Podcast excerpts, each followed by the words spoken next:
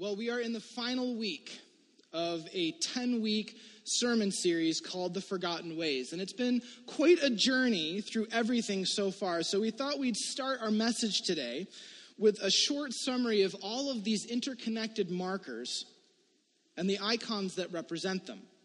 We've been following the people of Israel as they were freed from slavery in Egypt to follow God's call into the unknown of the wilderness based on their trust in the promise of God to become His chosen people to bless the whole world.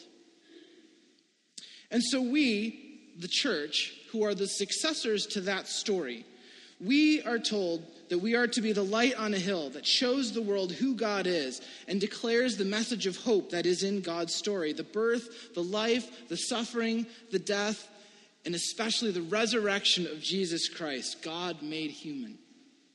And so these markers are meant to illustrate what is a healthy missional church. What does that look like? A healthy church, one that is pursuing Christ. And a missional church, one that is pursuing what God finds important, what God prioritizes, God's mission. And so our first marker is central. It is the centrality of the Word of God. That is our core. If, if the Word is how God reveals Himself to us, then God's word, namely Jesus and the scriptures that reveal him, must be at the heart of everything. And since Jesus is also called the light of the world, icon for this first marker is the sun. Now, our second marker is a leaf. The icon is a leaf because a leaf takes what the sun offers to grow, to transform. And so it's appropriate that our second mark is the life transforming walk with Jesus. And we learn that sharing our stories of what God has done in our lives and how He's still transforming us helps us in that life transforming walk. And then in our third week, we learn that we are to become good news people. That God is transforming us for a purpose, for a reason, and that our transformed lives, and when necessary, our words, can be the mouthpiece through which God speaks to the world. And so, our icon for marker number three is a microphone. Now, I've actually had people ask me if that's a loaf of bread going into a cup. That's a microphone. If we are people whose presence and actions are to be good news, it means that we have to have good relationships with one another. We are connected. And so the way we relate to one another is a mirror of how we relate to God. The world will know Christ because of how the world sees us love one another. And so, mark number four, the compelling Christian community, is illustrated as a network. In week five, we came to the hub, the, the box that contains all of the markers. Jesus is Lord. And so, while Jesus, the Word of God, who is revealed in the Scriptures, while Jesus is at the center, our core, worship is how people respond to the mercy that Jesus, the King of Kings, can offer. And because Jesus is King, our icon for heartfelt worship is a crown, symbolizing the one to whom all of us must strive to offer ourselves as living sacrifices. But since Jesus is King, all are called, all are invited, even pursued by God to become his people. And so Jesus sent the advocate, the Holy Spirit, whose power fuels and sustains the mission of God, to be God's witnesses to every people, every nation, every tribe on earth. The church on God's mission has a global perspective. A missiologist named Emil Brunner wrote that a church exists through mission the way that a fire exists by burning. And so, our icon for this marker is a flame, which represents both the mission of God and the Holy Spirit that powers it. Since all are called, then, all are offered God's compassion. All of God, uh, all are offered God's mercy. All are offered God's justice. These are core traits of who God is and who we are called to imitate. We are called to be people who extend God's mercy and compassion and justice to all, regardless of creed, gender, nationality, ethnicity, etc. God has a deep compassion for the widow, the orphan, the refugee, the immigrant. And so, as God offers this peace to all of us, our icon for compassion, mercy, and justice is the olive branch, a symbol of peace. Which just goes to show you that our God is a generous God. God is creator, the one to whom everything belongs. And so God is a God of abundance.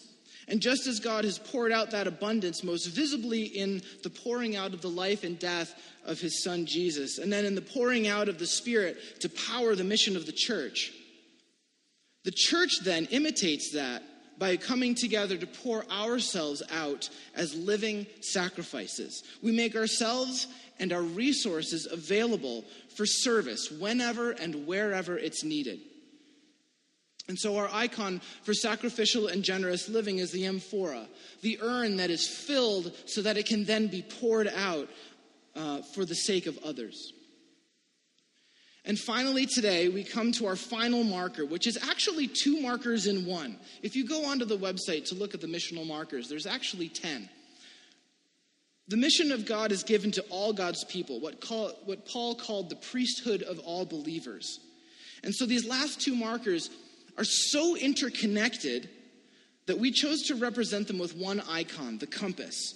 Now, a compass points in a reliable direction so that we can get where we need to go. These icons describe leaders who imitate God, who responded to God's call to equip and empower this compelling Christian community, and who are then to facilitate structures for the organization of that church to bear good fruit, so that more people in more places and in all times may come to a new relationship with God, the Creator and King, and then grow in that relationship. And so, the last two marks of a healthy missional church are a church with a culture of godly leadership and a church with fruitful organizational structures. this morning we're identifying the ninth healthy missional marker. There are sermon notes on the back of your worship folder if you'd like to participate and follow along. A healthy and missional church has a culture of godly leadership. And I'd like to read a text for us first and make just a few, few brief comments about it. If you turn in your Pew Bible, your Pew Bible to page 72, Exodus chapter 18, beginning with verse 13. The words will not be on the screen. I wanted us to get into the Bible this morning, the actual Bible itself. Page 72. Listen to what is read, written there by um, Moses in beginning in verse 13. Moses took his seat to serve as judge for the people, and they stood around him from morning till evening. When his father in law saw all that Moses was doing for the people, he said to him, What is this that you are doing for the people? Why do you alone sit as judge, while all these people stand around you from morning till evening? Moses answered him, Because the people come to me to seek God's will. Whenever they have a dispute, it's brought to me, and I decide between the parties and inform them of God's decrees and God's laws. Moses' father in law replied, What you are doing is not good. You and these people who come to you will only wear yourselves out. The work is too heavy for you. You cannot handle it alone. Listen to me and I will give you some advice, and may God be with you. You must be the people's representative before God and bring their disputes to Him. Teach them His decrees and laws. Show them the way to live and the duties they are to perform. In other words, how they are to behave. But select capable men from all the people, men who fear God, trustworthy men who hate dishonest gain, and appoint them as officials over thousands hundreds, fifties, and tens. Have them serve as judges for the people at all times, but have them bring very difficult cases to you. The simple cases they can decide themselves. That will make your load lighter because they will share it with you. If you do this, and God so commands, you will be able to stand the strain, and all these people will go home satisfied. Moses listened to his father in law and did everything he said. He chose capable men from all Israel and made them leaders of the people, officials over thousands, hundreds, fifties, and tens. They served as judges for the people at all times. The difficult cases they brought to Moses, but the simple ones they decided themselves. The end of the reading. Some key words in relation to each other. First, teach them, show them. That's the original show and tell, except it's in reverse order. Tell them by teaching them, and then show them how that's lived out. Second, select and appoint. Select people to do this work. Choose people to do this work. But then appoint them, meaning give them not only the responsibility, give them the authority to do the task. Third key words. If you do this and God so commands, you'll be able to stand the strain and the people will go home satisfied. Stand the strain, go home satisfied. You will be okay in doing this because it's shared. The people will be blessed because they won't be standing in line all day long just waiting for you. It will be done and they will go home satisfied. And then the key words of all Moses listened and did. He listened to what his father in law said, smart man. And he did what he said. Before we dive into the second text, the text of the sermon this morning, would you pray with me? Holy Father, rain down your truth, rain down your grace, rain down your encouragement, rain down your help for us to be a church of great vitality, rain down your Holy Spirit and have your way. In Jesus' name, amen. The second text is found on page 1194, Hebrews 13, 1 through 7. Much shorter than the first one. I will say a few more things about it than the last. Beginning in verse 1 of Hebrews 13 Keep on loving each other as brothers. Do not forget to entertain strangers, for by so doing, some people have entertained angels without knowing it. Remember those in prison as if you were their fellow prisoners and those who were mistreated as if you yourselves were suffering. Marriage should be honored by all, and the marriage bed kept pure, for God will judge the adulterer and all sexual immoral. Keep your lives free from the love of money. Be content with what you have, because God has said, quote, Never will I leave you, never will I forsake you, end quote, from Deuteronomy 31 6. So we say with confidence, quote, The Lord is my helper, I will not be afraid. What can man do to me? End quote. Psalm 118, 6 and 7.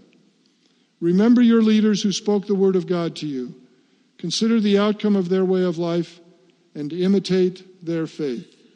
This is God's holy and true word. I want to unpack Hebrews 13, 1 to 6 for us, which are the marks of, a, of God's culture Culture is an amazing thing. It's something we all have, and sometimes we don't even recognize what it is. I was on a mission to Kenya many years ago with a group from the church down in Easton, Connecticut. We were asked to come over there to help the pastors who were dealing with the whole issue of AIDS, which was just exploding at the time, to speak to them about proper relationships with one another, and to speak against something in their culture where the the shaman, the butch doctors, were telling the men if you want to get rid of AIDS, you need to have sex with a 13 year old virgin. That was common practice in parts of Kenya. So the Kenyan culture had a problem. American culture is pretty good. Do we have a problem? You watch it every night on TV. If you go to the movies or you get Netflix, you discover we have a problem. No human culture has it all together. None. And so I went over to do a teaching campaign while I was there, talking about culture, but talking about the Christian culture. Not shooting down the Kenyan culture, but saying it has to be subordinate to the culture of Christ if you claim to be a follower of Christ. But also to speak, the American culture has to be subordinate to Christ if in America you call yourself a Christian. We're to follow Christ first. We're to be willing to stand up against the culture where it's doing things that are inappropriate, non biblical, non led by God. And let's face it, we have enough trouble following God who have God. We can't expect people who don't have God to be able to live up to the standards of the scriptures. We need all the help we can get, and we have God with us. We have the Spirit indwelling in us. We have the Scriptures to teach us. So, this is a very important topic for us to consider when we talk about leadership and a culture that God has provided for us to live in. And this text begins to unwrap for us what that culture is meant to look like. First, we're to unpack Hebrews 13, 1 to 6, and recognizing that it says, Love family. Keep on loving each other as brothers. Hebrews 13, 1. In John chapter 13, Jesus has just washed his disciples' feet to show them the type of leadership they were to exhibit, which was his leadership style servant leadership. He then predicted immediately afterwards that Peter would deny him three times before the morning came, which absolutely stunned Peter. Peter, the aggressive one, the eager one, the heartfelt one, the one who kept putting his foot in his mouth all the time. I love this guy. So great. And he's been told he will deny Jesus, whom he loves dearly, three times before the sunrise. All the rest of the disciples, that's all they were focusing on as well because they were stunned by it too. Jesus told them in that moment that there would be one who would betray him. They didn't hear this because they were all thinking about what had just been said to Peter. But the betrayer heard and he left to complete his task. It was after Judas left that Jesus said these words, and I quote A new command I give you love one another. As I have loved you, so you must love one another. By this, everyone will know that you are my disciples if you love one another. The standard for the disciples of Jesus is to be known by how they love each other. That's the distinguishing mark of the family of God, the culture of Jesus Christ. Listen to this, this is extremely important. It's not that they love the scripture, though they do, as do we. It's not that they love Jesus, though they certainly did, and so do we. It's not that they love God, though they did, and so do we. It's that they love one another. Do you know that? That's the test. You see, you and I are a greater test for love than the Scripture or Jesus or God. You see, unlike the Scripture, Jesus, and God, we are not perfect. So to love each other takes more. And that's what Jesus wants to produce in us. In the midst of our differences, in the midst of the things that we hold very dearly that are completely different from our neighbor, in the, in the difference we have politically, in the difference we have about lots of issues in life, it's loving each other that's the key. Can we do that even though we're different? Can Red Sox fans love Yankees fans. And that's not the hardest test going. Can Democrats love Republicans and Republicans love Democrats? That's as political as I'm going to get. But that's the test. Can we even talk? Is Thanksgiving something you're looking forward to, or is that person coming to Thanksgiving? And if you don't have that person coming to Thanksgiving, maybe you're that person. Just a thought. It does work that way, you know. The test of our life is how we love one another because of Jesus Christ. That has to be the priority. And that's the ultimate test that Jesus raises up through the writer of Hebrews in verse 1. A second thing he says in this culture entertain strangers. Do not forget to entertain strangers. In other words, be hospitable. Hebrews 13 2. It was when people made a space and a place for Jesus that he could do great things with them. Mary, Martha, and Lazarus had Jesus to their house many times. Almost every time he came to Jerusalem, that's where he stayed. They welcomed him in their home. And it was Lazarus who was raised from the dead. Zacchaeus climbed a tree to see Jesus when he came through town. Jesus invited himself over for dinner and he welcomed him to come. And because of that gathering, that, that hospitality being shown, people who were cheated became compensated. Good things happen when we entertain people. The penitent thief on the cross opened up his life to Jesus prior to his death. And what did he get? Paradise. You can't get any better than paradise. Jesus made space and place all the time. He was attentive to people everywhere. He stopped to listen, to care, to heal, to restore, to encourage, to love on. That was what he did, and that's what he calls his followers to do by entertaining strangers. One of the greatest stories he ever told is the story of, of the Good Samaritan who found a wounded, bruised, battered traveler and made a space and a place for him and provided for him so he could become well and whole again. He was hospitable to him. Open your space, open your place for others. Be hospitable, entertain strangers. Here at church, we used to call this down in Easton, where I served for 19 years, we used to call it the five minute rule.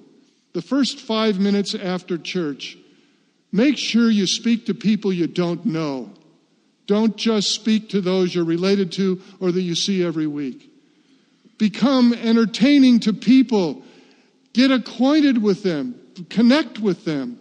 That's how the church of Jesus Christ grows. That's what Jesus wants from us and by us in the culture called Christianity. Number three, identify with prisoners. Remember those in prison as if you were their fellow prisoners, Hebrews 13 3. In Matthew 25, Jesus is speaking with his disciples about the last days, and he says there'll be a separation. He's not pleased about it, but it's a reality. To those who will join Jesus in the kingdom of heaven, he says, among other things, I was in prison, you came to visit me. Matthew 25, 36. And to those who will not join Jesus in the kingdom of heaven, about which he was very sad, he said, among other things, I was in prison and you did not look after me. Matthew 25, 43. And to identify with prisoners is more than just visiting people who are locked up in jail. There's a lot of other prisons, prisons that we've all been in. It isn't hard to grasp when you think about it. We've all been imprisoned by sickness, by sadness, by failure, by sin, by tradition, and I could go on a long time. These are things that isolate us. These are things that hold us down. These are things that cause us not to live with vitality, the fullness of life that God has given to us. We can identify with prisoners. Many things lock us up and keep us from being and doing all that God intends. We may not have the same exact experience as someone else, but we all have similar experiences. Let us never forget that Christ has set us free. And we are to be free indeed, and we are to be a people who bring freedom to others, helping to set them free from what imprisons them, whatever it might be.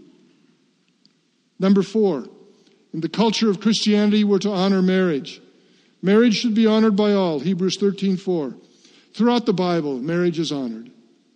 Granted, marriage fidelity is always, it seems like, violated by people's behaviors, but God calls us to honor it.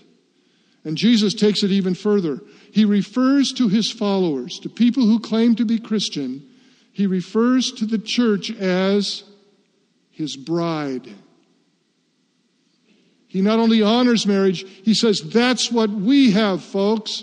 That's what I, the Son of the living God, bring to you. I am your groom. I take you as my bride. Will you be my bride? Paul instructs men to love their wives like Jesus loves his church, sacrificing for her. And men, women don't listen. Men, just men. If we would do that, marriage would be no problem anywhere. I wouldn't have to do any marriage counseling because we'd be doing exactly what the Christ told us to do to love on our wives and sacrifice for them instead of reading the part where it says, Wives, be subject to your husband, and saying to my, it's like me saying to my wife, Honey, you're supposed to obey me. So just get over it and do what I say. Does that work? It may work for a moment, but it's totally unsustainable, and it's not the scriptural way marriage is to operate. We're to be men, we're to be like Jesus Christ Himself to our wives. Let's make life better for them, guys. Let's help each other do that. Oh, is that okay with you, women? There's a couple nods, and a couple of you are kind of looking at me go, What in the world are you doing? On the other hand, he says, Wives, respect and honor your husbands. I have a very good couple friend that live up in New Brunswick, Canada. And he was a, when I was down in Easton, he was a, a non believer but came to church because he liked to hang out with me. He and I were good buddies. He was a crusty guy, about 10 years younger than me, and just as crusty as they come. I loved him. We had so much fun together. And uh, his wife was, I first, when I first met her, I said to Carolyn, This woman is a Pollyanna. I mean, I've never met a Pollyanna in real life before. She's it but it's genuine. She was genuine. She loved that man into the kingdom. He was good to her. He didn't do any harm to her, but he didn't follow her way of life until she lived before him for almost 20 years as a follower of Jesus, heartfelt for him. Now he's vibrant, he's alive, he's walking the vitality pathway. It's wonderful to see them happy. We visit them at least once a year just because we enjoy being with them and watching the fruit of our time together. She loved him into the kingdom. The most significant thing Paul writes to husbands and wives is this submit to one another out of reverence for Christ. If you revere Christ, you are subject to each other, submit to each other, care for each other, support each other. Someone asked my wife today how it was for her shoveling out. She said it was just fine. Craig did it.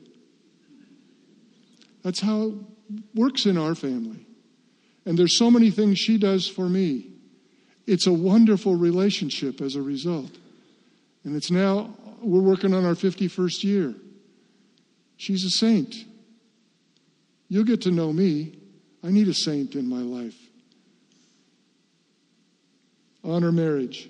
Number five, be content with life. Be content with what you have. Hebrews 13 5. The last of the Ten Commandments is about contentment. People struggle with wants, desires, obsessions, compulsions, addictions, and I could go on. Everyone struggles to some degree. Some people struggle to a significant degree. And often our lack of contentment is about things, stuff. Paul writes about this, but says it's more than just stuff, it's about also circumstances.